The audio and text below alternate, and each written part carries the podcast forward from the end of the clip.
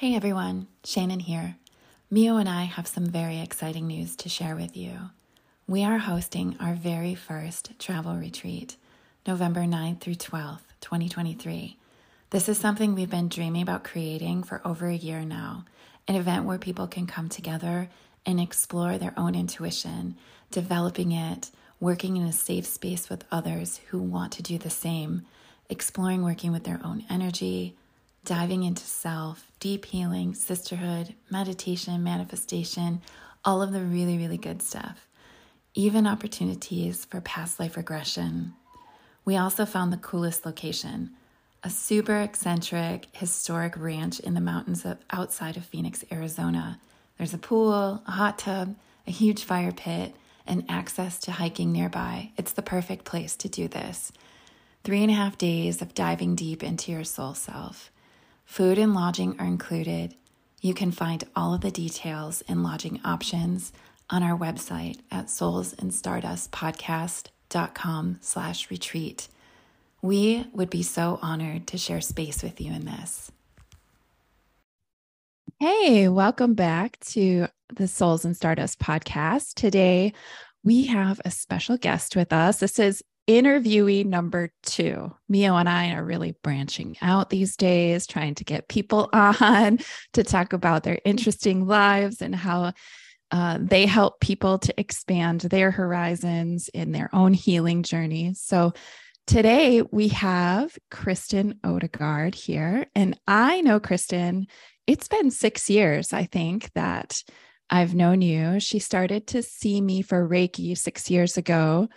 And she was going through some pretty intense shit at the time. And I was just starting my practice. And over the years, it just has evolved into quite a healing journey for her. And likewise for her, watching my own journey just evolve as a healer and as a human being, that we've gotten to know each other really, really well. Like we were just joking before we started the recording that Shannon knows all my secrets. So mine too. Yeah.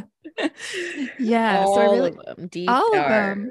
You know, I mean, it's part of it, right? Like I just was reading something about um, a poem about being the hero and the villain of your own life. And I'm like, that's so apropos, right? We have to be both in order to live in this duality and learn through it. So anyway, so Kristen, we're going to have you tell us about who you are. What, for our listeners, what would you like them to know about who Kristen is? Right. Thank you. And I'm honored to, to be guest number two. That's exciting. So yeah, uh, I am here today as a uh, women's life coach. And so that has been part of my, my journey as, as we've gone through this. Uh, so I, like I said, have met Shannon uh, six or seven years ago. Yeah.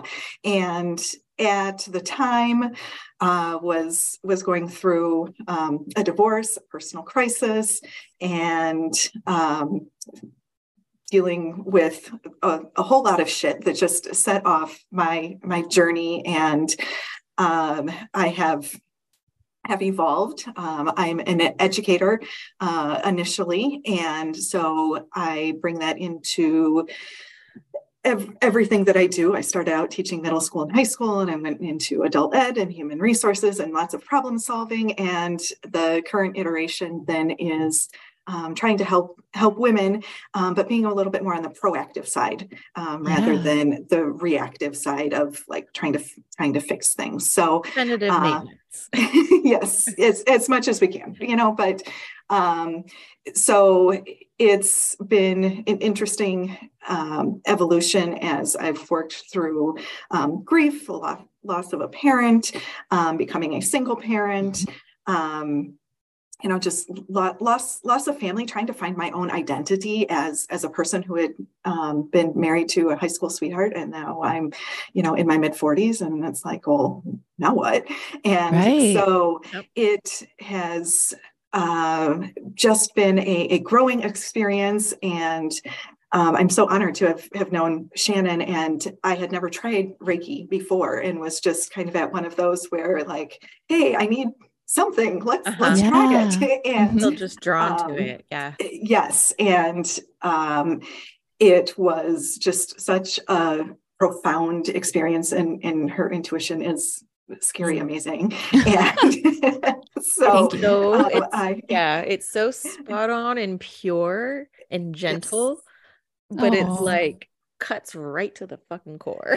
Yeah. We, we don't like to fuck around, right? Like no. we like to, we like to talk about what's there, but I am the Libra, like the stellium, you know, the Libra stellium has to be gentle about it, but yeah. yeah. And likewise, Kristen, I've been so honored and humbled to be part of your journey, just seeing how much change has come to you and how you're actually, um, you're, you're so much more, um, full of life, knowing yourself at a deeper level. And I would beg to say that you're actually thriving now in, in light of everything that has gone on, because you have had to go into all those dark corners that you weren't forced into before. And so, you know, yourself inside and out now, and, and you have such a different energetic signature about yourself now. Yeah. So that's good. It,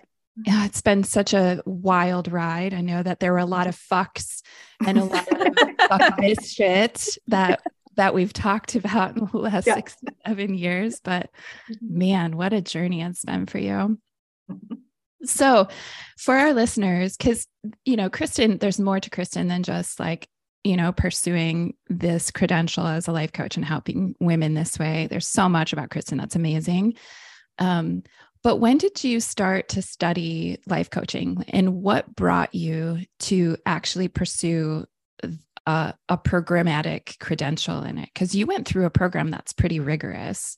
I, I did. Yep. Um, and I discovered coaching um, sh- right about the same time that that I was working with you, in, in the sense of I had, I had hired a coach. Mm-hmm. Um, so I was... Um, I had discovered that my husband at the time was having an affair.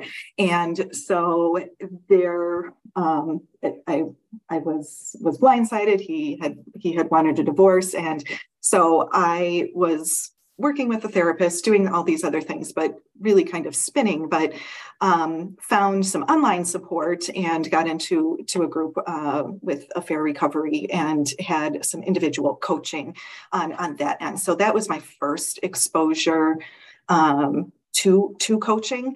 Mm-hmm. And then, um, I actually went on to work with, um, a, a group, a nonprofit through with, with marriages in crisis, and kind of triage people as they were, mm-hmm. um, coming, uh, as, as things were blowing up, and, yeah. and helping them to find resources and, and support. So I really enjoyed working with, with people on that end. Um, And similarly, uh, I, I realized that my my day job at, at the time, which is a lot of human resources work, lots of problem problem solving. Nobody ever calls me just to say like, "Hey, I'm having a great day." Right. Um, so it was like I can really use some of some of these skills, um, and started just learning more about. Um, initially it was, you know, relationships, but then mm. attachment styles and and personalities and how our brain works, and. Um, It, in a lot of ways, was just became a distraction to learn a lot, lots of things as as life was going on. But um, yeah, so it um, probably um, in about twenty nineteen, I really started thinking that. You know, I, I think I want a an actual coaching certification. It's a mm-hmm. uh, unregulated field, so I mean anybody can. Go online and spend either zero money or, you know, thirty-nine bucks. Yes. And say, yeah. Hey, hey, I'm, I'm a coach and that sort of thing. So, uh, I, the I barrier to entry is low. Yes, it, it is. It is very low. And, you know, like anything, there's, there's pros and cons to that, but yeah. I, uh, had discovered the, the Life Coach School, and, um, they, you know, every, everybody has, uh, different, you know, things that they're, they're looking for in a program.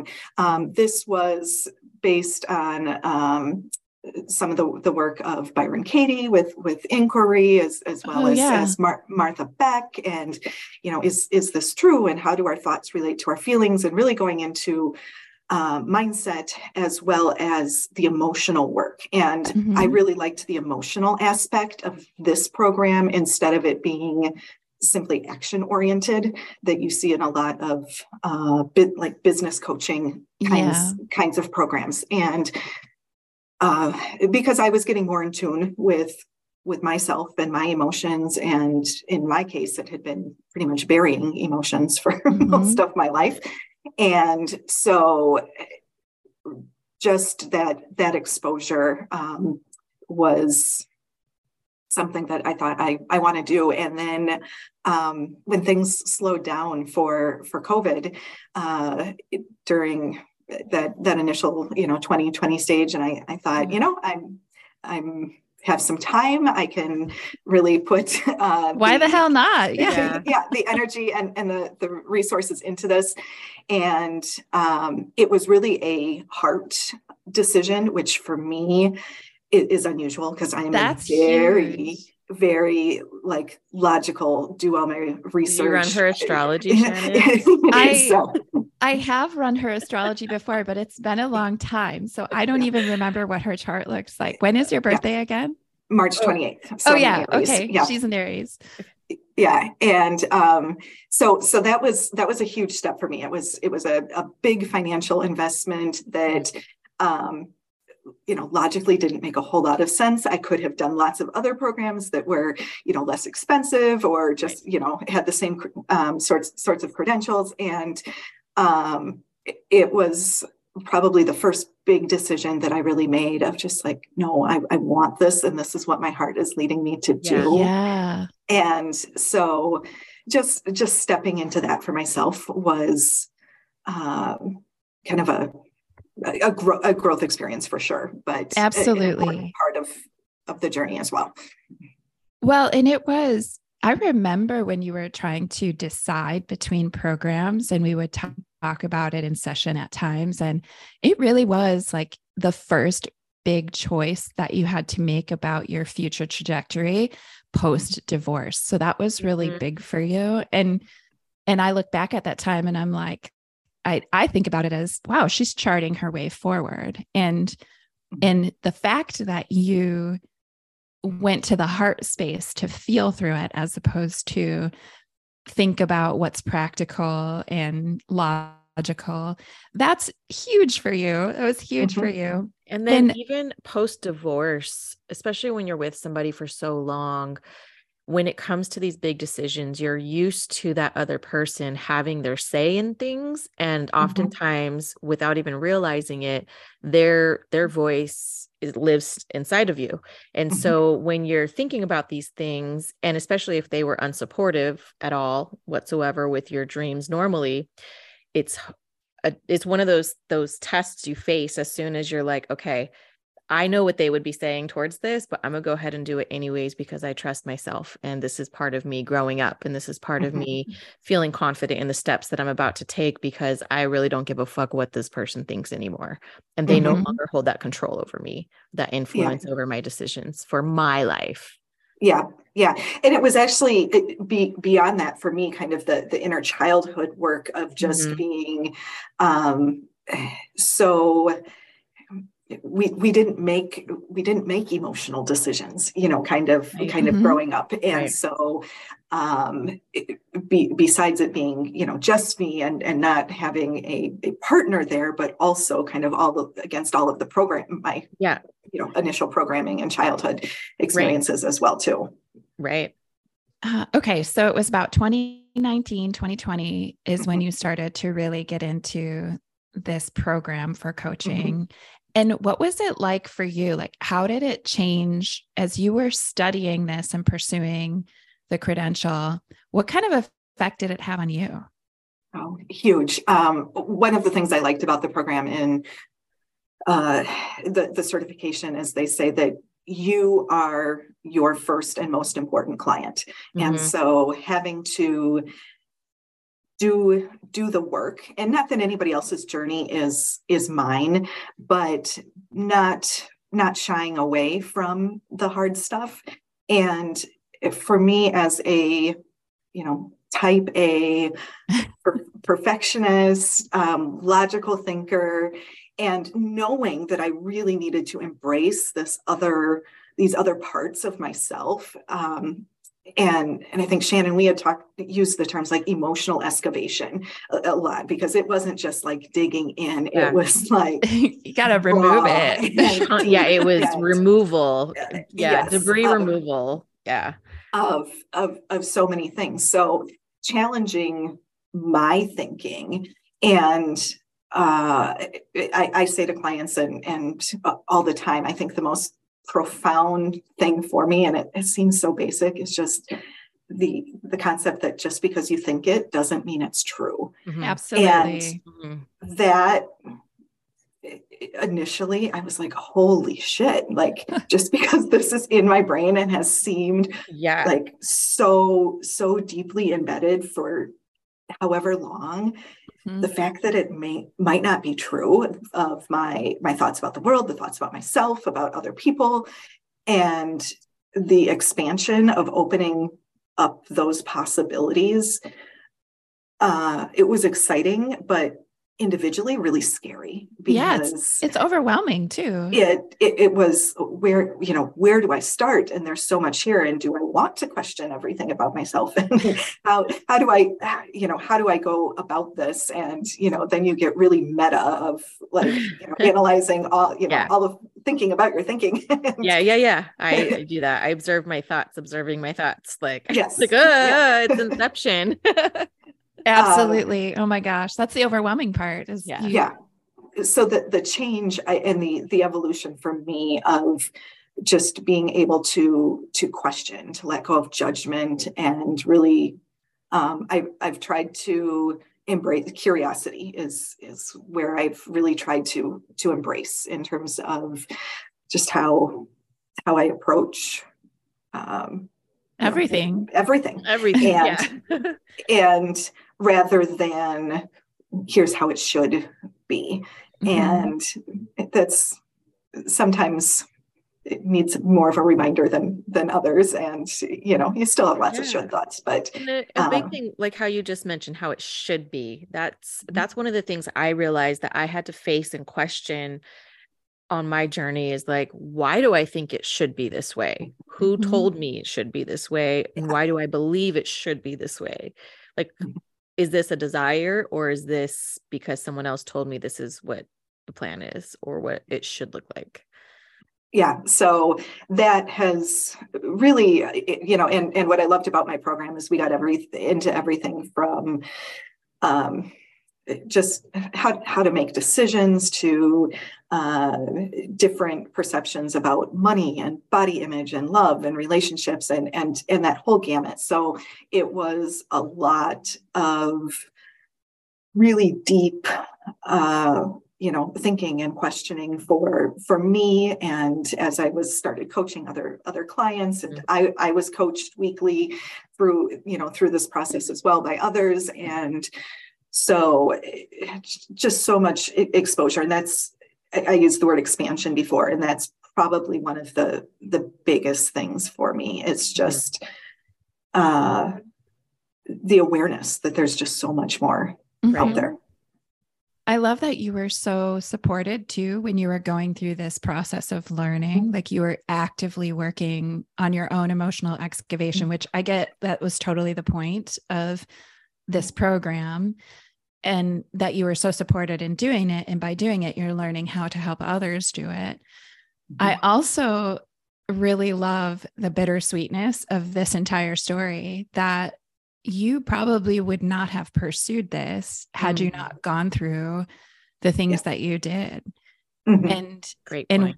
We wouldn't know you as the Kristen you are had those things not happened. And uh, there wouldn't be as many facets to the gem you are now, right? Or they would have still been like undiscovered. Right. And so I, I keep thinking about that, like, holy shit, this truly is an evolution for you. And now having gone through this, and you and I have talked about this a lot, like how your seasoning and your experience uh, your personal experience is just going to help you tremendously as you guide others through their process. And you're going to be trusted because it's such an authentic journey for you.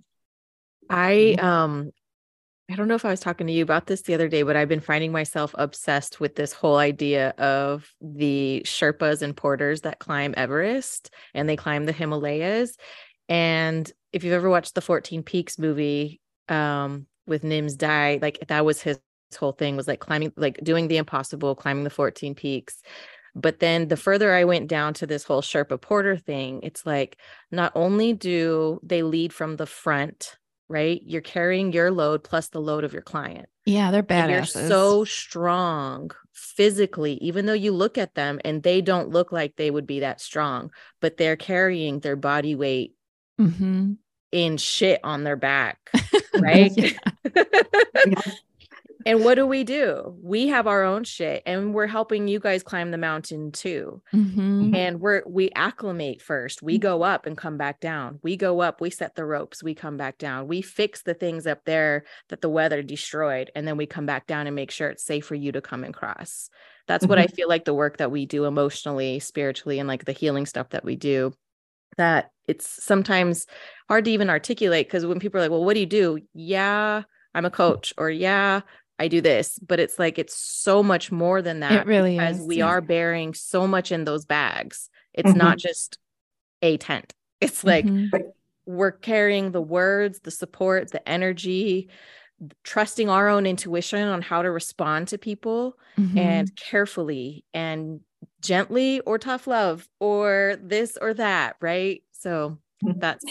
Yeah. I love that. And it also made me think that it, that process made me examine what I need to put down and what I don't need to carry with me mm-hmm. all the time. One, yeah, one hundred percent. And, yep. you know, maybe it's just for a while or, or permanently, but yeah, what, what yep. is it that I want to be carrying with What me? Are the necessities that you need mm-hmm. to make it up the mountain? You know, yeah. we don't need all that extra shit. We need, you know, shelter, food, right? We don't Emotional have- support. Emotional yeah. support to know that we can get it up, get mm-hmm. it up, get it up. Yeah, that too. Yeah. This is not P G, kids. Get that emotional support up. Yeah. That's right. As you start working with clients, because you've been working with clients for a couple of years now, right? Mm-hmm. Yes. What is your favorite thing about, because you primarily work with women, right? Or only women? Yeah. Yes. Um, I market myself as a, a women's life coach. I have had male clients um, and, and will work with males, but you know, it's the whole marketing piece is mm-hmm. easier to just target one thing. Yeah. So, and you have, you have the women's perspective too, yeah. right? So you're going to yeah. automatically be able to connect and relate and, and understand. But mm-hmm. so what is your uh, favorite thing about working with clients?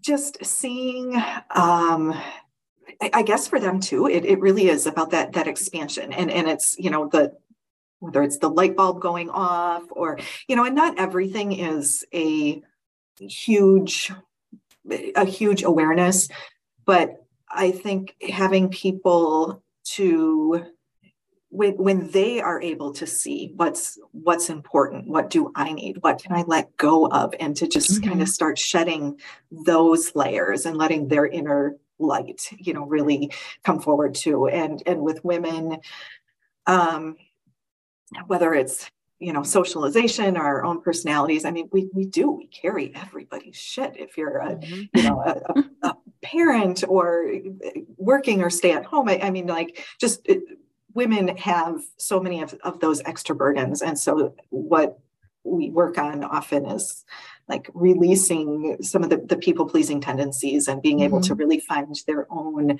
core values and, and priorities and how to set boundaries without going into panic mode or feeling like a bitch. And, you know, what, what do they need to, to thrive? Because so many women just, you ask them and I don't know. Like, I don't, yeah. I don't even know what I need right now. Honestly, when it comes to the people pleasing, like for someone who may not even be aware that they're doing it, what are some of the behaviors or actions that you've seen that you're like, low key, that's people pleasing, but they don't, they may not see it in themselves? Yeah. What's some of those things that you've seen? Uh, usually it's, it's seeking the validation and appreciation yeah. of others. And that's where, where people don't necessarily need it. And, and also wanting other per, other people to feel a certain way. So they're really concerned with how other people are thinking and feeling. It might be about them personally, but it, it could be, it could be broader. Mm-hmm. Um, so like managing someone's emotions for them. Yes. Yes. And, you know, I don't want them to be mad at me. I don't want mm. them to be disappointed mm. in me. Okay. And that's sounds really nice. Um, but the realization of it, that you can't control other people's emotions, and you're actually trying to manipulate another person and yourself in order to get this outcome.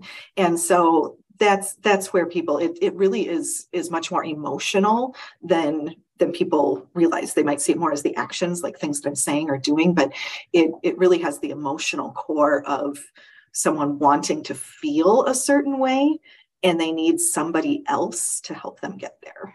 Right. So they think they're being polite in every interaction that they have, when in reality, they're low-key manipulating in order to stay comfortable or keep other people comfortable, or to not have things uh, not work out well. Right. Yeah, so they, yeah, it's, it's, you know, I don't want to feel uncomfortable. And so, you know, and I don't want other people to feel uncomfortable. So it's really trying to manage all of these situations with, with mm-hmm. how people feel and how you feel.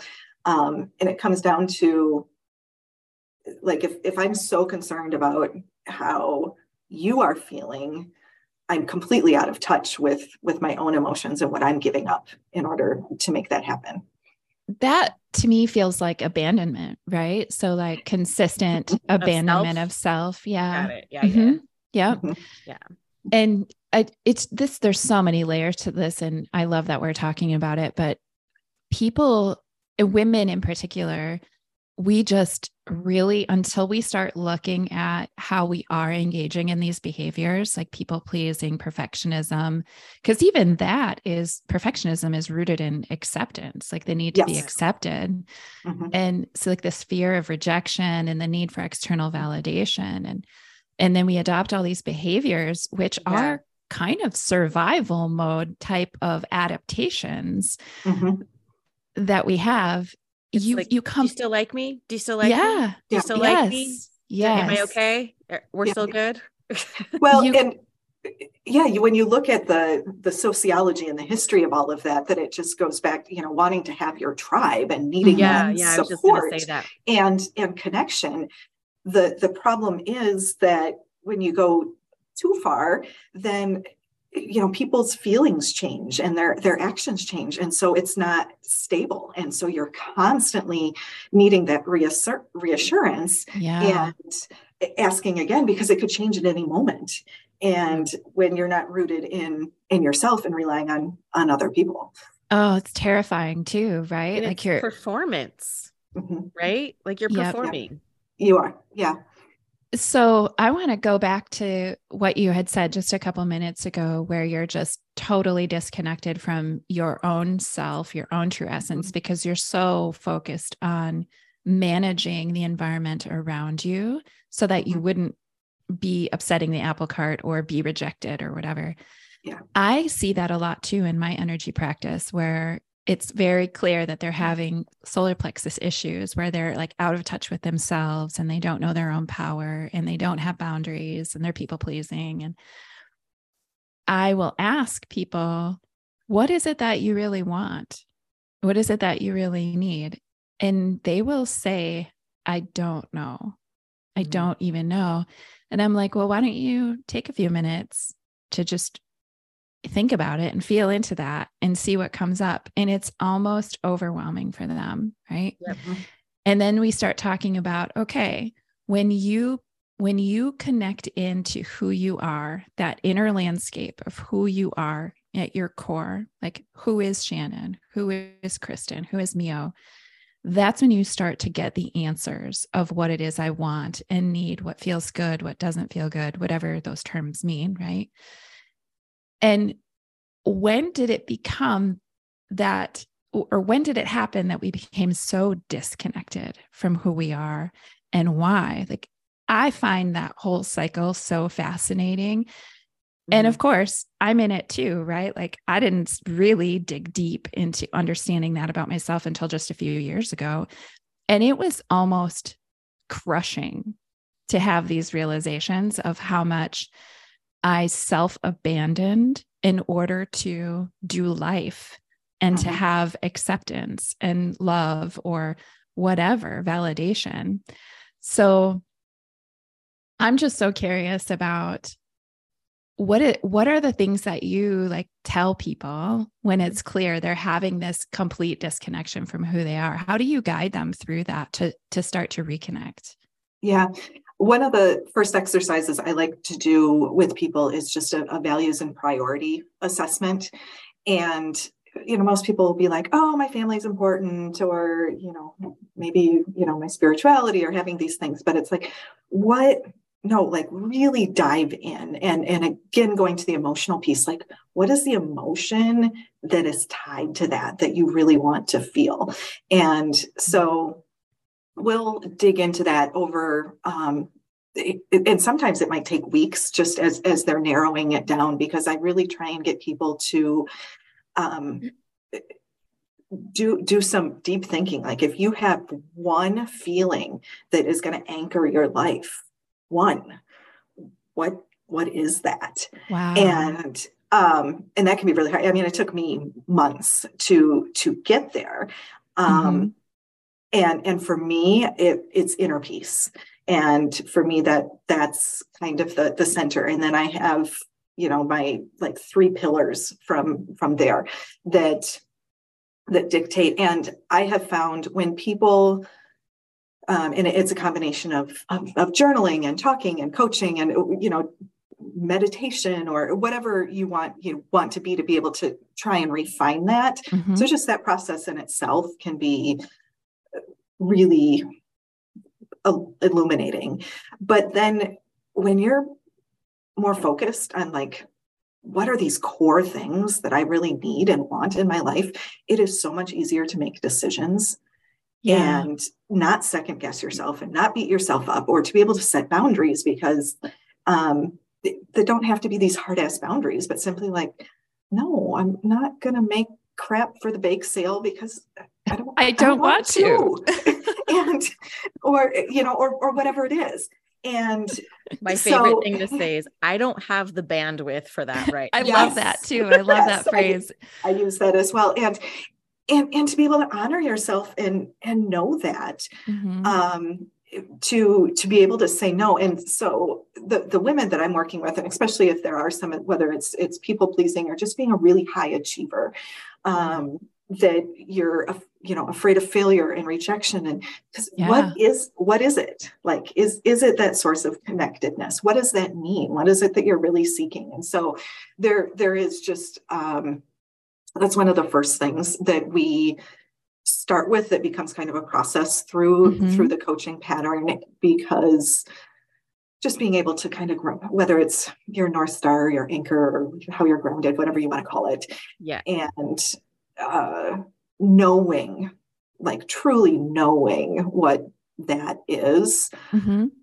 it, it just makes it so much easier to pursue what it what you want and need. Yeah. I feel like people have a really hard time being honest with themselves mm-hmm. about what that is. And they feel guilty yes. for wanting certain things that are totally within their human right mm-hmm. and their soul's right in this life. So I can see how this process for you, because it, it's similar with me with clients, but I can see how this process would take weeks potentially as someone is learning how to not edit themselves and their feelings and their thoughts and their desires based on like this lens of what are people going to think of me if I'm honest about who I am and what I want. Mm-hmm. It's like the, it's the ultimate coming out. If you yeah. really think about it, like you're coming out to yourself, and then by extension, you show the world who you are. And that's fucking scary yeah. when you're finally admitting, like, I don't like that shit. Like it's never resonated with me. I'm finally going to say that. And I can't feel bad about that anymore because it does not feed my soul. But so many people are really reserved to about being so honest with themselves. I feel like you have to get to that point where you like, what do you have to lose by being honest with yourself about what, what you want to create for you and how you want to feel moving forward? Yeah. Um, and, and, Oh, I'm sorry, Meo, go ahead. I was, well, I just wanted to jump in like five minutes ago, but it was like, there was a lot that was going. So I was going to say two things. And before I forget, cause I have a stoner brain. Um, the first thing is I always with clients and friends, people in general, I will always look at you. And you know, the, some, some way how people can look and see aura. I mm-hmm. look and see your inner child.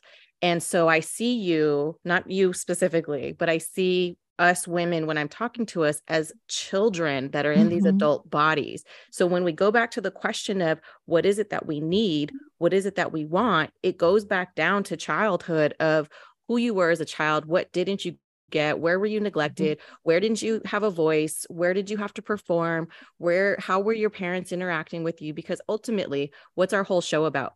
Souls having a human experience. So our childhoods, all of these experiences are us experiencing that and growing. And then the rest of the world, the rest of our lives are this trajectory of like, here's us working out our shit from where we sprouted from. This is mm-hmm. how we counteract, how we counterbalance all the things that we got shot up out. And now we're like, all right, here's where we are. But the other thing I was going to say was, this is where human design would come and be very complimentary for people who have never heard of human design. You know, your, your way that your energy works. So, so when you're asking these people and they look at you deadpan and they're like, I don't know, it's because truly their, some of their inner design working literally is empty until yeah. somebody else comes in mm-hmm. to the picture and has something that sparks or fills them up in these areas. So it's like, I can totally understand. Cause for me, it's super easy. You ask me a question, my answer is already like, oh, it's already formulated mm-hmm. and popped in. But there are some people, like you say, it could take weeks to get through this process. And I'm like, oh, no wonder why, because they could be built like this, or they could like, yeah. so yeah. I it's think it's, it's so synchronistic that you bring, bring, uh, bring up human design. Sorry, tripping over my words. Uh, Kristen, and I know. Kristen and I had this conversation a few weeks ago. Like she had asked me, what do you think about human design? And I'm like, well, I think it can be really useful. I don't know very much totally. About it. And so that was Kristen. That was something you were thinking yeah, about, that's like awesome. Learning. Mm-hmm. So there's yeah, a nudge a from the universe. Yeah. yeah. Absolutely. Yeah, for sure. Could, could, because it just, once you realize how you're, some people have their undefined and defined centers, mm-hmm. meaning like, you know, you're full, you're not, I don't want to say yeah. full or empty, but you know, it's just like, you either have a self-starting purpose and motivating energy within you, or you reflect that from the other people around you. Mm-hmm. And I just had this conversation with my seven-year-old as I was dropping him off to school today, because he complains of people talk so much and they don't stop him. And listen. And they don't, they're, they're too rowdy. So I said, well, he goes, and they don't listen if I say shush. And I was like, so next time, you know, just realize that some people get excited around other people's energy mm-hmm. and they can't help it. They literally are bouncing off each other. And when you have twenty-two kids in one room, Ezra, like this is going to happen because some people are calming and grounding energies where they're the ones holding space and being the container for all of this. Mm-hmm. And then there's other where they're just like, like your ideas, my ideas, ah, chaos, right? Except for their seven. So they yeah. don't know how to, it, that's how it expresses itself. Right. Mm-hmm. But we got the same thing. Yeah. It's, and then, uh, you know, we're adults doing the same thing, right? Uh-huh. Just with using swear words, right? Yeah. so. yeah. Well, it, and so much like, and we've talked about whether it's childhood and where did all this come from? And, and there's so many ways, but, and I, I see that now, like as my kids have like gone through puberty and, and adolescence oh and yeah. watching and, and having taught that, that age for, for a long time too, that we do, like, we lose our curiosity, we lose our imagination uh-huh. and, and it's the, the conformity. And for women, um, oh my God, it's, it's how you walk and sit and stand uh-huh. and talk. And do you, do you fit in and what you're supposed to look like and sound like, and it's like, like you can't just exist. Never, literally. No, and, it's like, why? And so it's be. no, it's no wonder you get to a point where you're like, I don't know, like, mm-hmm. I don't know what I want or what I need because I'm so busy considering everybody else yeah. because that has been beat into me now for maybe not literally beaten into you, but that, that has been, I hope not. Embedded. Um, embedded. Thank you. Um, just our Western, you know, culture and, and mm-hmm. I'm in the Midwest and we get this really Midwest nice and don't. Um, Midwest rumble. Passive aggressive, you mean? Yes. Yes. And, you know, don't, don't rock the boat. Point, and that's a very and great so point. The socialization with, with that, to be able to just sort out like your brain of yeah. what, what are the expectations from other people? What are the expectations from my parents and society and everything else? And um, being able to recognize even that those exist. Right. Is, well, and know, how much they influence you, like on the, you know, at the background level without you even having conscious awareness of it, like how you're making decisions based on all of those things, having some sort of influence.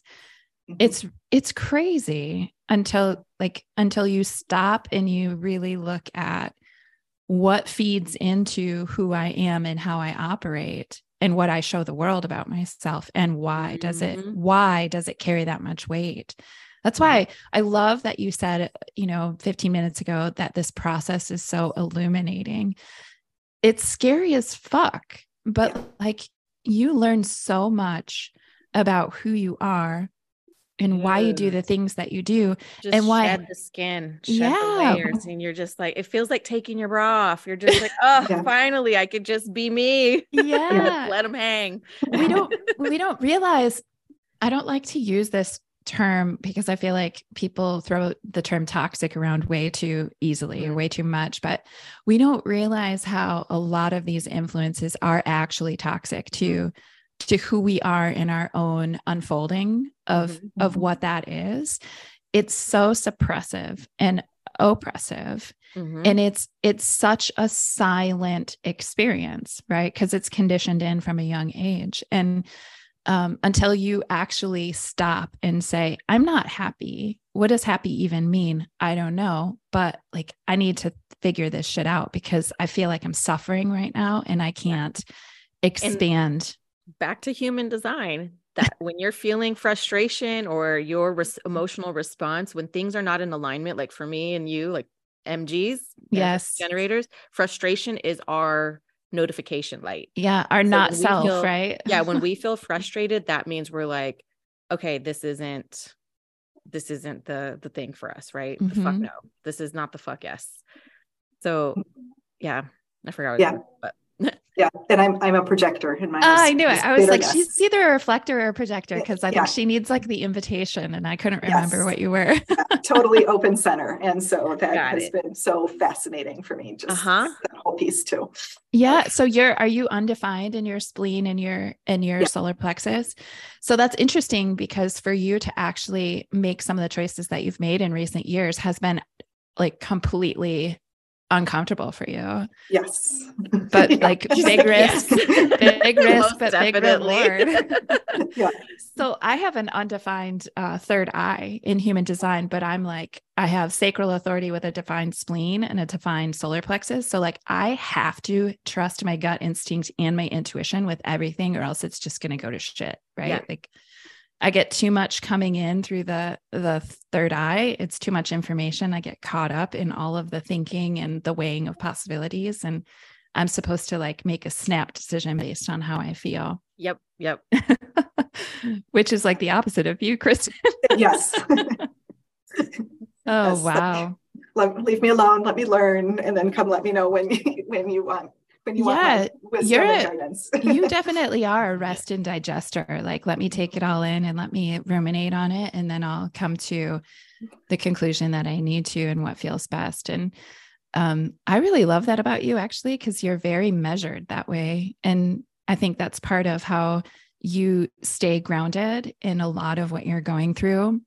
Um, she has like Taurian qualities, Meo, like, even though she's an Aries, I feel like she's got Taurus, Taurus qualities. But how does your intuition come into play when you're helping clients? Yeah. Um, it, it's an interesting balance of, yeah, using the, the knowledge and, and the intuition.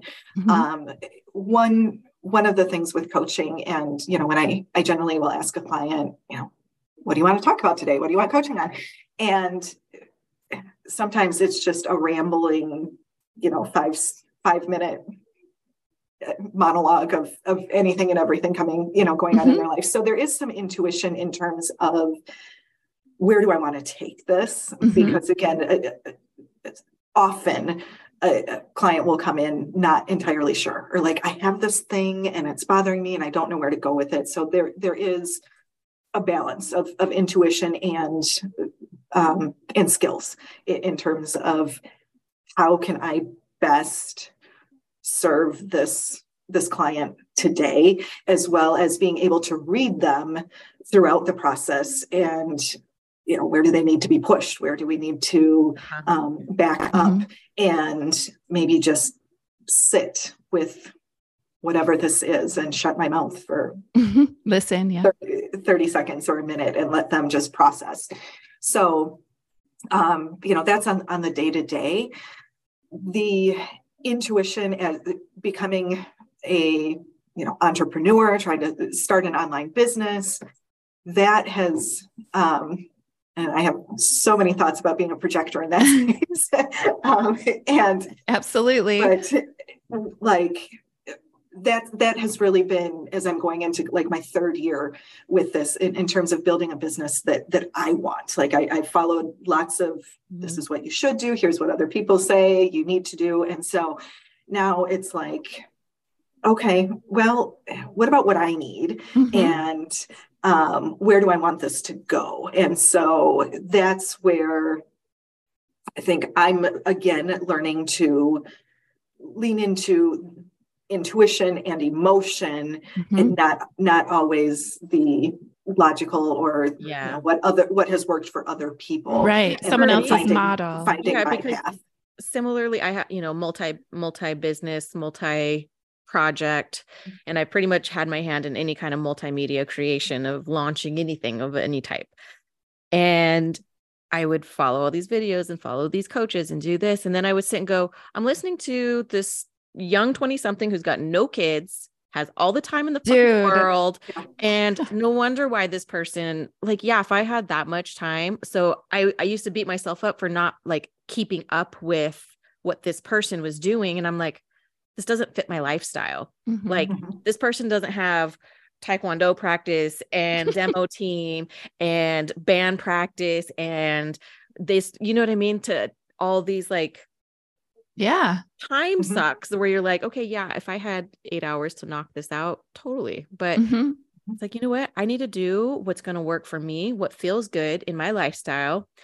I need to create this structure for my day, because for me, like I don't even book, I don't even book appointments. Like you rarely, unless you absolutely have to, are going to be able to book an appointment before ten a.m. with me, because I need time to take my kid to school, come home, decompress, mm-hmm. get ready mentally for the day. And then I'm ready around ten a.m. to deal with people and their shit. And I love that. Mm-hmm. I'm the same way. Yeah. Yeah, me too. yeah. And, and I love that I've been able to build a mm-hmm. life with through my very, you know, various roles. It, it feels that, good. You know, It yeah. feels very, very, and rarely do people push back and being like, that's awful. How can you not talk to me at seven? Like, no, no, people just don't. They're like, okay, these are your boundaries. This is your. Yeah. Stuff. I was just going to say boundaries. Like, like, you know, oh, somebody messaged me today. Do you want me, I need to talk to you about family photos. Do you want me to book the call through your website? Please, please book through the website. Please do everything. Like I, this is how mm-hmm. I function in my day-to-day life is by everything being on the calendar, and I don't have time to cherry pick conversations and remember where I was talking to you and remember yeah. where details were. Like, I just, yes. I don't, I don't have the bandwidth for that. Yes. Yep. But and- that's a learning process. Cause before I would just, when I was married, sorry. And I just want to dump this out, but when I was married, he was entrepreneur and Aries energy, very go, go, go, go, go, get shit done. So he'd be like, answer the phone now, respond to emails now, respond to text messages now. And so it kept him glued to the phone and glued mm-hmm. to everything. And he expected that of me. And my nervous system didn't handle that well, because I didn't like having to stop what I was doing just to completely shift gears and attend my energy to this other person, just because they're calling and they're ready to talk to me about something right that second didn't mean I was. And it would drag me down. Like, it made me feel really bad. Cause yeah. then I don't know, I just felt, cause that's probably the human design part where it's like, it fell out of alignment. So it was almost physically painful to get pulled away when I was in flow doing something else. Mm-hmm.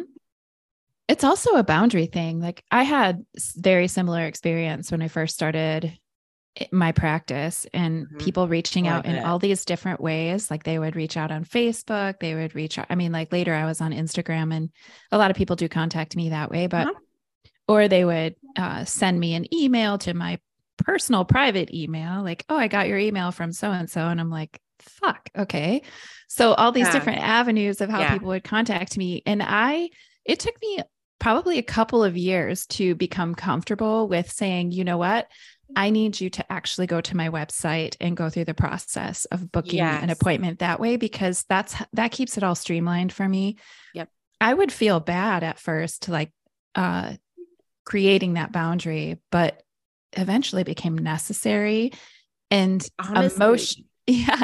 And emotionally, like emotionally, the biggest lesson for me was like, no, Shannon, you do not have to give yourself away. And all of the, you are not here for their benefit. You are here for your journey and your benefit.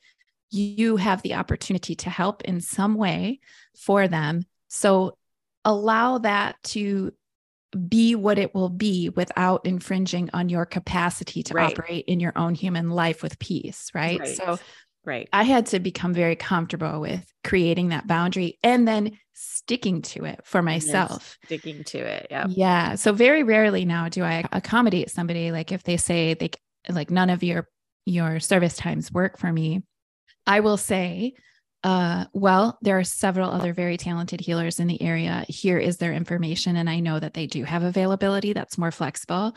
Or if it's somebody that I've known for a very long time, I right. will actually say, you know what, I would be happy to see you on Saturday or yeah. on Thursday evening. Like I have no yeah. problem doing that with somebody who, yeah. yeah, but like, it took me a long time yeah.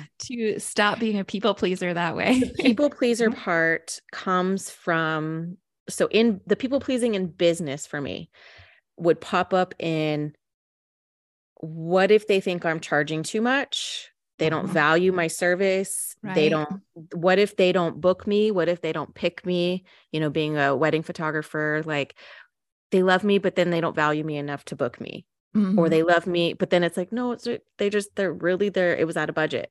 They really truly would have if they had the budget or whatever. Right. Mm-hmm. It's nothing personally, unless I royally screwed something up and offended them, which that's knock on wood. That's not the thing, but I'm just saying it's, I hope they pick me. I hope they pick me. Yeah. The little girl wanting to be chosen. The little right. girl wanting to be chosen. Mm-hmm. And then with drawing the line of uh, discounts, value, what yeah. I offer. Uh, had this conversation even in a photography group a couple days ago of anxiety and people pleasing coming into money and tying into, I can't believe these people are willing to pay me this much for what I do and who I am. Oh, your value. It's very mm-hmm. like this one girl's like, I charge fifteen thousand dollars for weddings and people pay me for it. And I have anxiety over it. And especially because one extra level, we're, we're both foreigners, foreigner families.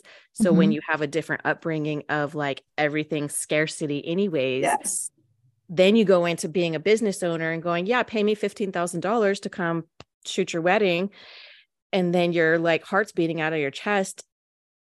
Cause your, your hand is still in somebody else's wallet, right? Your yes. hand is still like your gut. It just feels like, oh my God, how dare I, right? And there's so many things tied into that imposter syndrome. And I like, was just going to say it's imposter all, syndrome. It's all layered together. It's not just one thing, right? Mm-hmm. But the people pleasing all definitely ties into, well, I should just be charging this much because that's what the standard market rate is, instead of, no, this is what it costs me to leave my house and to maintain a household and for me to live the life I want to live.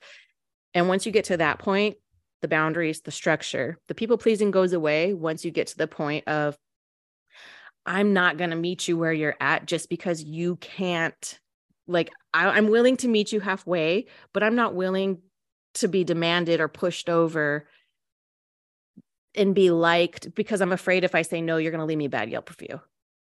Mm-hmm. Yeah. Or something like that. Mm-hmm. Yeah. It's yeah. The, the wanting to belong and the fear of rejection or abandonment at the, the most basic level. Yep. And, it all boils down to, I'm gonna make a shirt like that. It all boils down to abandonment and acceptance. Yes. Yes. I can totally attest to uh, many, many, uh, yeah. hours of dealing with that. Days. Yeah. Oh, and, and the uh, imposter syndrome and the little girl wanting to be chosen. That's been a theme that's been coming up, like personally and across clients the last couple of months. So it's just so interesting. I feel like too, energetically, the atmosphere of the energy cosmically, astrologically, planetarily is really pushing us to examine these core wounds that we have and to finally process and move beyond them. Mm-hmm. And that's uncomfortable for so many people. Like you see it happening around us, and people like, will people- tell me like, oh, just get over it. That's your childhood. Who, who the fuck cares? I'm like, no, that matters because it helps me understand how I think and process as a human being, because that was my childhood, because mm-hmm. I grew up with these beliefs around myself, around money, around my relationship, you know, all the things with family, like, all of it boils down for me to, that's the lens to which I grew up with. That's the lens to which I viewed my life. So although it's like, no, no, no, I'm not saying this is the excuse and reason. I'm just saying it helps me to understand who the hell I am at the core. Mm-hmm. I mean, it's your background. It's the story that was written in your head over and over and over again. With which we told ourselves every yeah, single day. Right? It's your point yeah. of reference too for life until you are actually ready to rewrite it and believe this new version, which yeah. can be really, really hard. That's where I feel like I'm finally at. Not that I'm like on the other side of this thing called life. Like, okay, I made it. I'm cool. I just, I finally feel like, oh, okay. It, it's almost like, all right, act two, let's go. Like the first part of like, of the play is done. We hit our intermission. We hit our reset. Now we got a set change. You know, we got a little wardrobe shift. Like, okay, we're rewriting this thing. And we're like, fixing all the things and still tying into the first part of the story. But now it's like a definite change of like, okay, now we're turning it into improv and we're going to improv. yeah.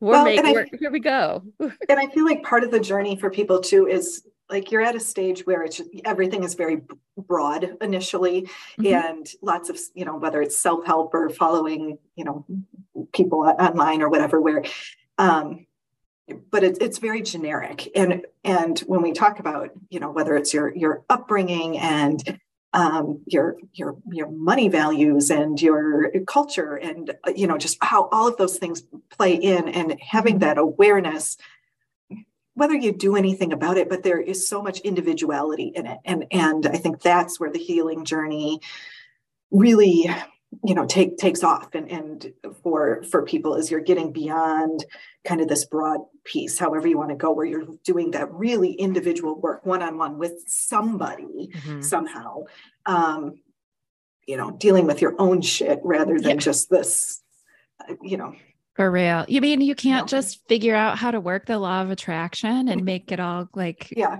disappear. Read, read, read the book. Books are wonderful. Podcasts are wonderful. I mean, we all, we all know that, but, um, we love podcasts. And, yes. And, we do, you know, but, but in terms of like, at some point to accelerate that, yeah. that pathway, you know, doing the, the really, the individual work and understanding all the nuances that come into and play. It's so essential. Go ahead. I would say one of the things when people, because there are some times where I'll talk to people and you can tell who's on their healing journey and who mm-hmm. it just looks at you like you have a third head. And for yep. those who look at you like you have a third head because they've never really faced their shit. They, like I always say, people can only meet you as far as they've met themselves. And so mm-hmm. when they give you that dumb stare of like, what are you talking about? How do you tell people, like, what are some of the ways they could, quote, do the work? Because yeah. we say it so casually because we know what that looks like for us. Mm-hmm. But for someone who's never actually like ask themselves these questions and had a mirror face back to them because they've just been existing and living, like, what would you say? Yeah. And that's, that's interesting. It, even just to, are they asking how do, you know, how do I do this work? Is there a general, um, like, like where do you desire? Who's yeah. never done any, um, like self-awareness. They've never, mm-hmm. you know, cause like I can tell someone go meditate and they'll be like, how the fuck do I do that? Right. yeah. Um, and If if I'm working with, with somebody, a lot of times it's just, it's just conversation and hearing them and then being able to kind of draw back to, um, oh, you know, notice this, you know, I've heard you say this thing, you know, three or four different times. What does that mean to you? Mm-hmm. And uh, really using, que- you know, questioning technique just to try and discern whether they're they're open uh-huh. to even thinking about it. Right. And so once it, it seems that they, they are, then it becomes, well, you know, we can sit here and have the conversations or, or, you know, do you also want to read things and, and do some journaling and, uh, you know, dive in introspection, or do you want to, you know, just talk to me for forty-five minutes a week and figure that's good enough. So it, it some of it is just being able to figure out where, where the person is, but you know, I almost always go back to just this general idea of, of people like becoming aware of what you're thinking. Mm-hmm. And if they're open to that, like you're thinking this, what does it mean? How do you feel when you think that? What happens if you think this instead? You know, is, and is there something else that's also true? And that usually is like, oh, what do you mean? I can have two things true at the same time, yeah. you know? And, um, so just that initial awareness is, is often where I start. It just so, made me think how we were talking about how some people have no internal monologue. And so mm-hmm. for those people, like there's a big percentage who like, they literally don't think, they literally don't think about certain things. So it's like, how do you, I can't even fathom let them, that. Do, do they yeah. just let, live in bliss? Like autopilot. yeah. I mean, that's blissful for some people, right? Autopilot. I mean, like my brain is so full oh all the oh time. Yeah, yeah, yeah. yeah. I'm, I'm constantly analyzing, assessing, observing. Mm-hmm. Um, but that's trauma brain also, just because, you know, well, we've talked about that in so many episodes, but trauma mm-hmm. brain will all make you think about things a lot differently and approach things in a different perspective. Um, man, what it must be like to have no inner monologue with yourself or dialogue, or when, when, your intuition kicks in. That must be scary as shit to all of a sudden start hearing. What's that? What's that? I don't know. Oh God. Sorry. I even have like theme music that runs through my head like, every day. I do. I I do. I have like different music that comes in. I'm like, oh, that's the theme for the day. So it's uh, constantly, I have, I have like many dialogues. I have many conversations going at once internally. Yeah.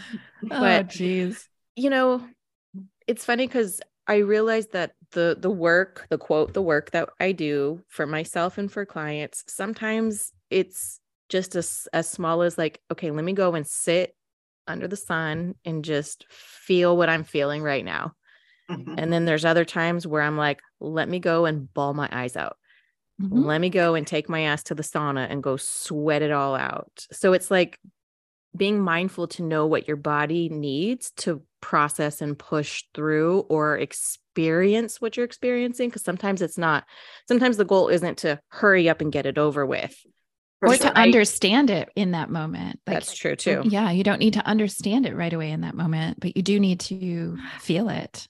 Right. And that's even feeling emotions is something that Um, like, I feel like I had to learn, and it's a, like an actual process that I will go it through is. with clients to be able to sit and feel, um, you know, what, what does frustration feel like in your body? What does, mm. um, you know, or, or jealousy or any of these, mm. these other things, because you, um, and to be able to discern it too, like what, what's the difference? Because, you know, anxiety and excitement and nervousness all kind of feel the same. Like it's on the same spectrum. Right? Yeah. So, yeah. so how, you know, how do you tell that difference? And then to be able to sit to, with it yeah, and let the night, you know, sixty to ninety seconds or whatever it is, and just feel it. And we're, we weren't ever taught that. And the, no. nope. you know, an emotion is, it's going to wash through you, and it's just a feeling, like, and you can, you know, it's black and white, you're happy or you're sad. Right. Right. Yeah. It's like, um, I love about all these yeah. other things. Brené Brown did, I don't know, like seven years of research of, you know, and most people know like five basic emotions, and and that's it. Like they can name five and identify five for themselves. And so wow. um, that's, I'm sure that this group listening is be, well beyond that, but I think that's also an interesting pers- it, well, it's an interesting perspective just in the people that you interact with as well. Mm-hmm. Yeah. And when your frustration and your annoyance so often is because people aren't responding the way you want them to, but like what emotional level are they Are they on? Right. I feel like, and I don't know if this is true for you as well, but I feel like the more um, I've gotten over the people pleasing and matured, maturing through that, I won't say I'm healed from that. No, because I still have my people. There's still things I do that I recognize, but the more that I work on myself and the more that I try to heal from these things, it's almost like that's, I can do better work for other people. I can, I can help other people th- stick through their shit and, you know, do my Taurian love of calling them out on whatever they come to me for, you know, but most of the time, by the time people get to me, they're already on their spiritual awakening journey. And because I've had a, I don't give a fuck anymore attitude and like, here, I'm going to talk about my spiritual journey openly, bluntly. Now, those are the people that are like, holy shit, I'm here. I'm at the door. Can you please open it and help me? Because I don't know where to go from here. Mm-hmm. So it's not like me trying to save people or evangelize spirituality. Yeah. It's, it's totally, yeah. They, they've embraced it and they're ready. They're, yeah, they've come to, they've come to me at the point of like, all right, we're, this is already happening. The weird yeah. shit's already happening. The weird shit's the already weird happening. Or they've had their, their breakdown, their epiphany by, mm-hmm. by the time they get to me, they've had their like ugly, mm-hmm. okay, my core and my guts have been ripped out from inside of me. You know, and in fact, sometimes it's like, hey, make sure you're in therapy, but also I can help yeah. you. Yes. But make sure you, you are getting help from multiple avenues. Yes. Just put that on me. But mm-hmm. yeah, again, look at us emotional Sherpas just. yeah. Carrying shit up the mountain carrying multiple the mountain times. With multiple with times. No oxygen. Mm-hmm. Yeah. The badasses do it without oxygen, right? Or the Sounds crazy like another ones. T-shirt. Or the crazy ones, whatever. Or the crazy ones. No.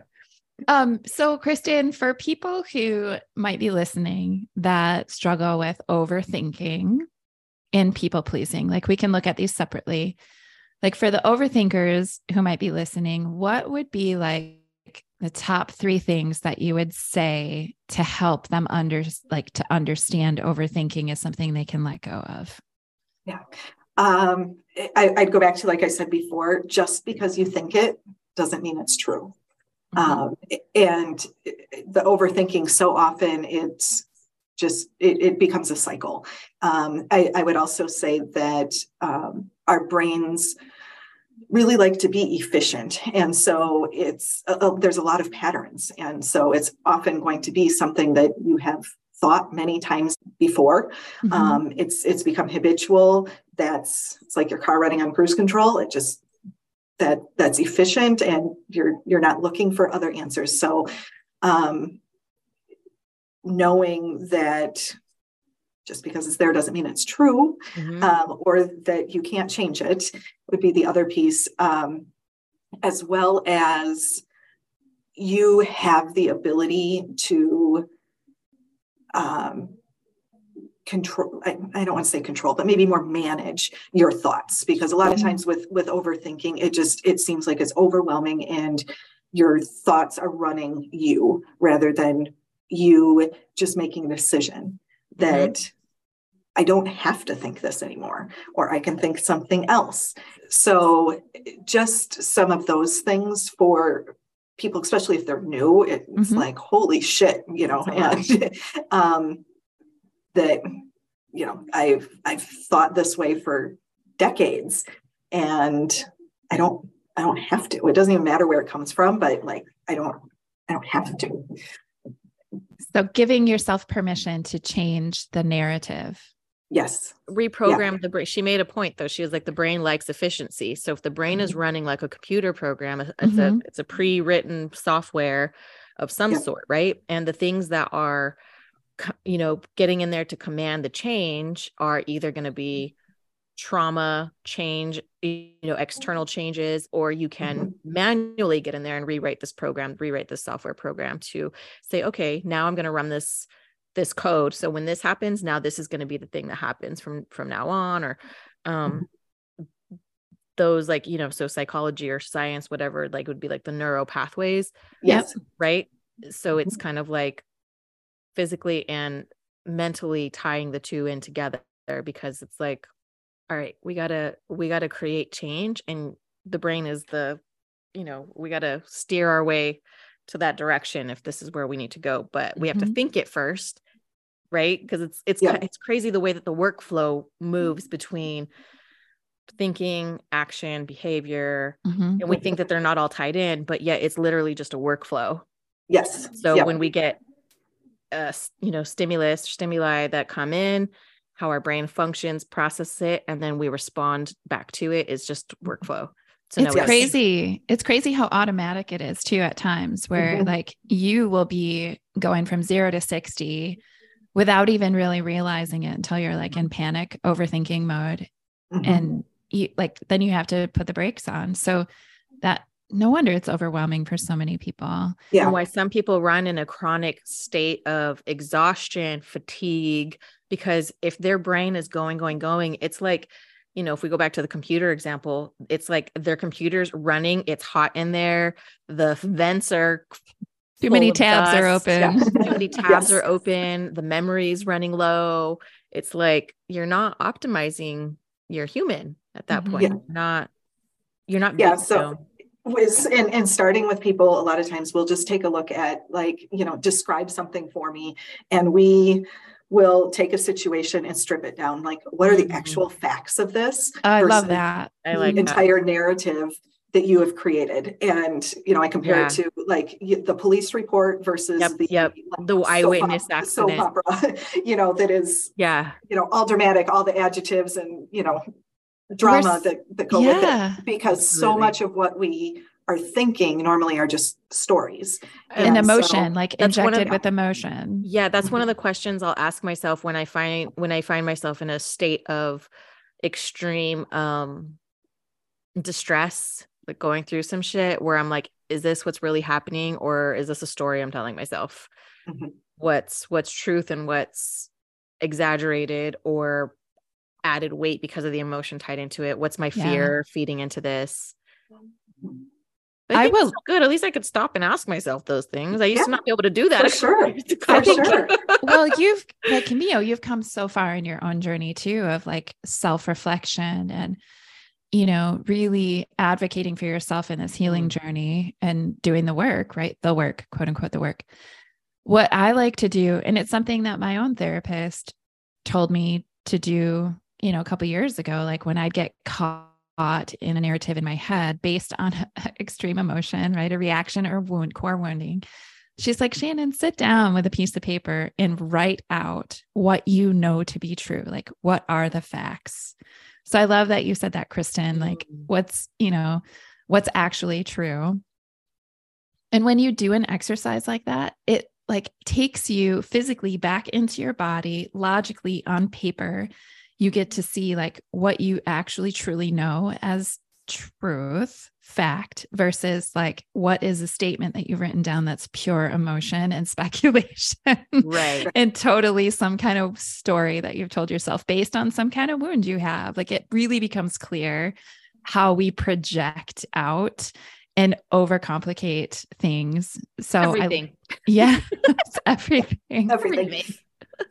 But it takes a lot, it takes a lot of self-awareness and determination to not want to feel that way anymore, to stop yourself in every moment that that's happening. And that's a lot of work too. Like, it's so easy to just carry on and be dramatic, right? In our inner world versus like, like being really disciplined and stopping ourselves and saying, okay, I have to form a new neural pathway about this because this doesn't feel good in my body anymore. Right. And it's not even fucking true. Right. Yeah. So like, do I want to be in this jacked up fairy tale, or do I want to actually yeah. be in a reality living, that feels good? Yeah. Am I living inside of this imagination or this thing, this picture I'm painting in my head? Am I living yeah. in it's a hell, or am I living in it's a daydream? Like, yeah.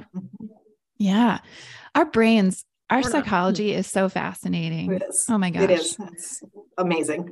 And it is, like, just to loop back to something that I think Kristen said like an hour ago, it's so nuanced for every person. Like, we're just mm-hmm. so dynamic and individual and unique, even though psychology is psychology, like the way it manifests in each of us is mm-hmm. so incredibly intricate. It's like a unique puzzle. Each and one that's of us. Why I like talking to people and then looking at their astrology. 'Cause then I'm like, oh shit. Okay. Or looking at their astrology and then validating what I see in their chart. And yeah. they're like, oh yeah, this is what I do. This is da, da, da, da, da, da, da, da. And you're like, oh, there it is. There it is. There it is. There it is. There it is. Got it. Okay, cool. So it's so cool. It's, it's super cool. It's interesting to tie it. Yeah. Tie it all in together. Tie it all in. Yeah.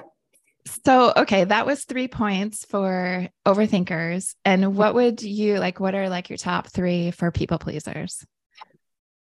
Um, I, I like asking the question, what, what do I want to feel? Like, what is, what is it that I'm wanting to feel out of this? 'Cause normally it almost always come back to like acceptance or, or validation of, yeah. of some sort.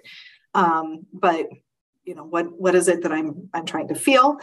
Um, it's really helpful. Like I said, if we had gone through some of those uh, initial thoughts about like, What, what are my priorities? What are my values? And how is this, you know, whatever it is that I'm trying to do or decide, how does this fall into alignment? Um, and I think it's also really important for people to understand, like, you can't make another person feel mm-hmm. a certain way. Yeah. And that's so contrary to just our, our, our society and how we talk about things. But mm-hmm. like, I, I can't hand you an emotion and say, feel this. It's, it's always going to be through their own thinking and their own filters. And so wanting somebody to, you know, like you or do certain things or not be disappointed or not be and we mad. We were just talking about this regarding the dating just, scene, just like an yes, hour ago too. Yeah, I was like, yes. I can't force, I can't force them to like me or be attracted to me no. anymore. Like I can't. No. So yeah. our, Um, I, I mean, and there's so many things that, whether it's a, attachment or codependency and all, you know, it mm-hmm. doesn't yeah. even matter, but just simply that other people get to experience their own emotion.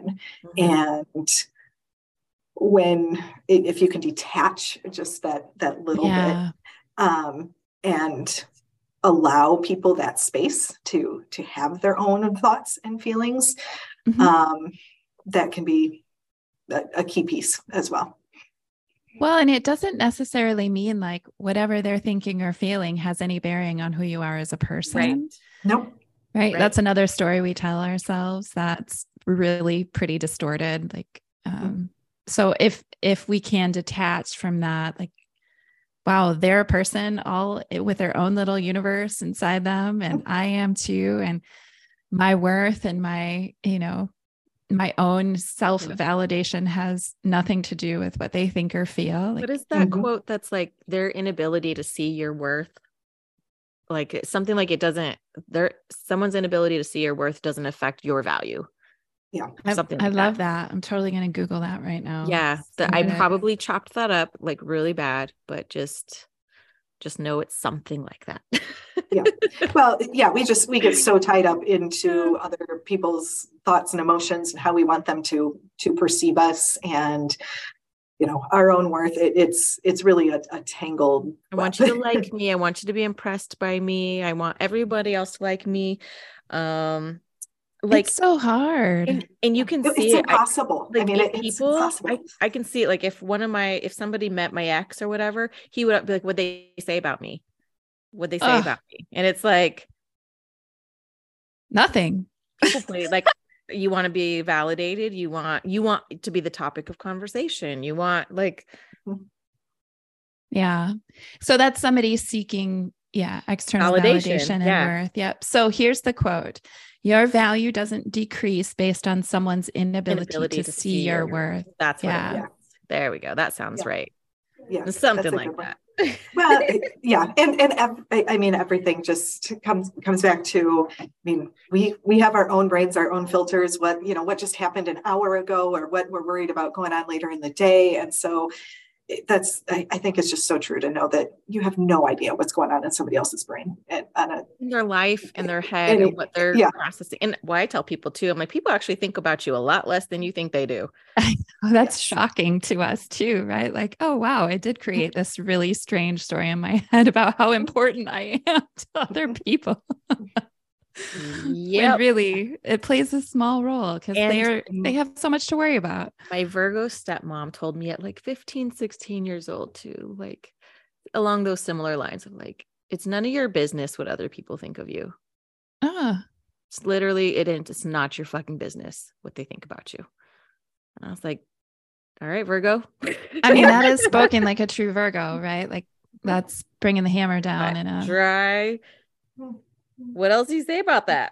All but right, right. I mean, you can take that in a very positive way. Like mm-hmm. you're right. I should give two shits about literally what you think yeah. about me. Your personal opinion about who I am as a person. Mm-hmm. It's your business. It's not mine. Oh, Kristen, this has been so much fun to speak Thank with you. you. Thank you and so much for joining us. Thank is you there, for asking me. Yeah. Of course. Is there anything else that you would like to share that you have found that's really been uh, enlightening in your own journey and, and across people that you've been able to help?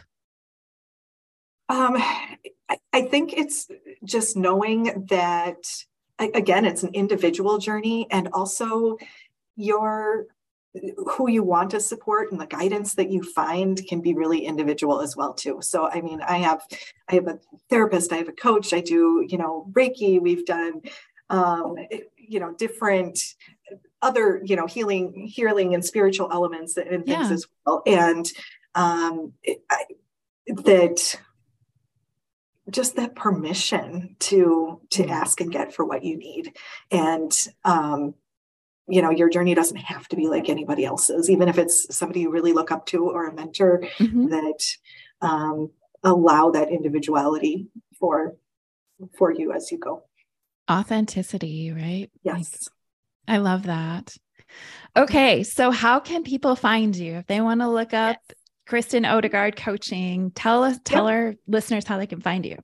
Um, yeah. So all the links are, are on my website, um, which is coach with kristen dot com. And Kristen is K R I S T E N. So coach with kristen dot com. Um, so you can find me on uh, Facebook or Instagram. Um, I have a face, private Facebook group that we do um, some more and get a little bit more personal or intimate if if you would so choose into, into that.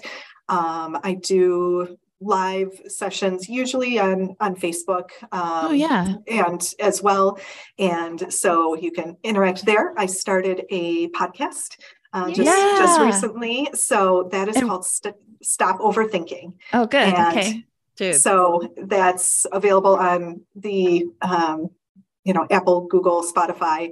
Yeah, um, cool. Platforms. So um, I'd love to have you follow and and listen along there as well. And add it onto so, my list right now. Totally. Yeah. And yeah, we, so. we can also link your contact information down below. I have your I G handle, which is Kristen Odegaard Coaching, but I'll yes. I'll link that in the session notes mm-hmm. so that people can just click on it and go find you that way.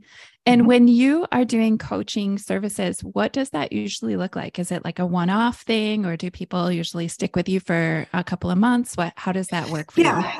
Um, I, I generally work in uh, twelve week uh, session, so that we would do weekly coaching on everything's on Zoom. It's virtual, um, forty-five minute sessions for, for the twelve weeks. And every once in a while, I'll run promotions where it's a little bit Uh, shorter um, mm-hmm. duration, but I found that that's kind of the sweet spot for being able to um, dig in with what's working, what's not working, and how to make the changes. And then from there, clients can do um, individual sessions uh, if for, for maintenance, if, if they so choose, or, or another package. And so sometimes, um, you know, I have clients that will go every other week after that. Um, some that will just randomly out of the blue say, hey, I need a session, uh, but I'd like to start with that that twelve week program. And it's a little bit of teaching uh, at the first part of the session, and then coaching. And we everything is personalized according to your your goals and what it is that you're hoping to achieve. Um, so I do a free consult with Uh, with people, so we can talk and figure that out. And if it's a good mm-hmm. fit for you, and um, if if it's not me, then I may have suggestions on, you know, something else that might be a, a better fit at this point for you as well. That's awesome. I just looked up your podcast, and your yeah, I just had it.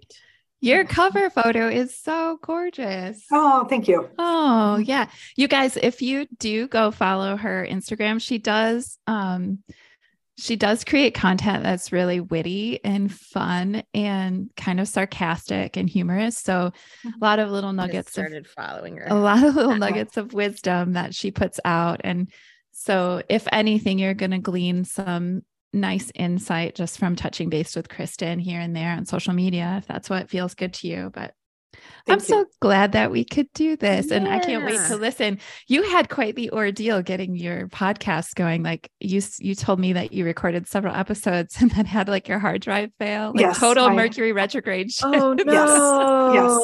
Um, so it was, uh, yeah, a learning experience. Right. But yeah, so I, I had, um, For yeah, the first four four episodes that I had to re-record Ugh. and uh, get going, and yeah, so I see that you have them uploaded now, so that's they, amazing. They are yes, yeah. Every, every and, Thursday now is uh, so I just don't have the the bank of them stored the way I wanted to.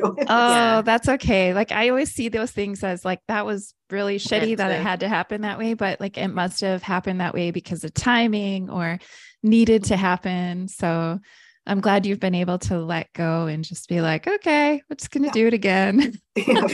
So, and, and they are short. They're usually um, like eighteen to twenty minutes, um, trying to keep it more bite-sized nuggets. And yeah. so, uh, yeah, I hope that people can get some insight there too. Yeah. So it's called Stop Overthinking, you guys. So if you want to give her a listen, you can give, you can go to Spotify or I'm following iTunes. Now. All yeah, right, me too. Perfect. I just clicked Yee. following. yeah. All right. This has been so much fun. We really appreciate your time, and I uh, can't wait to see how things evolve for you even further. It's been fun to witness your journey this far and to know that you're becoming more and more comfortable with this aspect of being in service to others as a result of your own process. It's so beautiful to witness that. So Thank I'm you. super stoked for you to see how everything just blossoms, and you just remember us when you're famous. Okay. When you're writing your books and speaking in front of stages, just remember, remember Meo and Shannon. I know. Sure. All right. Appreciate you and your time. Yeah. Thank you. Likewise.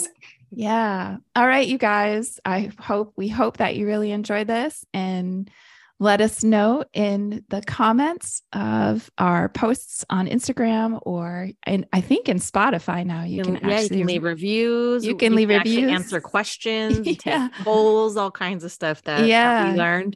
Um, the other thing, visit Visit us at souls and stardust podcast dot com. That's where you can actually join our membership. It's called The Collective. It's twenty-two dollars and twenty-two cents a month.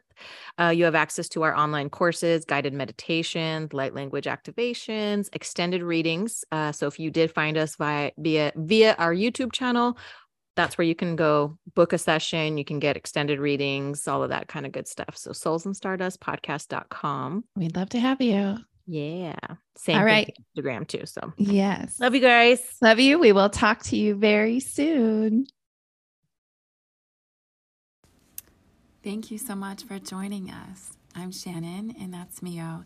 We appreciate so much all of the love and support of the last couple of years while we create all the things for you, including this podcast. There are other ways you can support us as well. You can now visit the souls and stardust podcast dot com where you can order oracle decks, book readings, and healing sessions. You can join The Collective, a membership group where we offer access to extended readings, mini courses on reading astrology charts or creating your own oracle deck, also meditations, and so much more. You could also join us on social media. We are on Instagram at Meo Boccolini and at Gratitude Maven or at Souls and Stardust Podcast. We hope to see you there.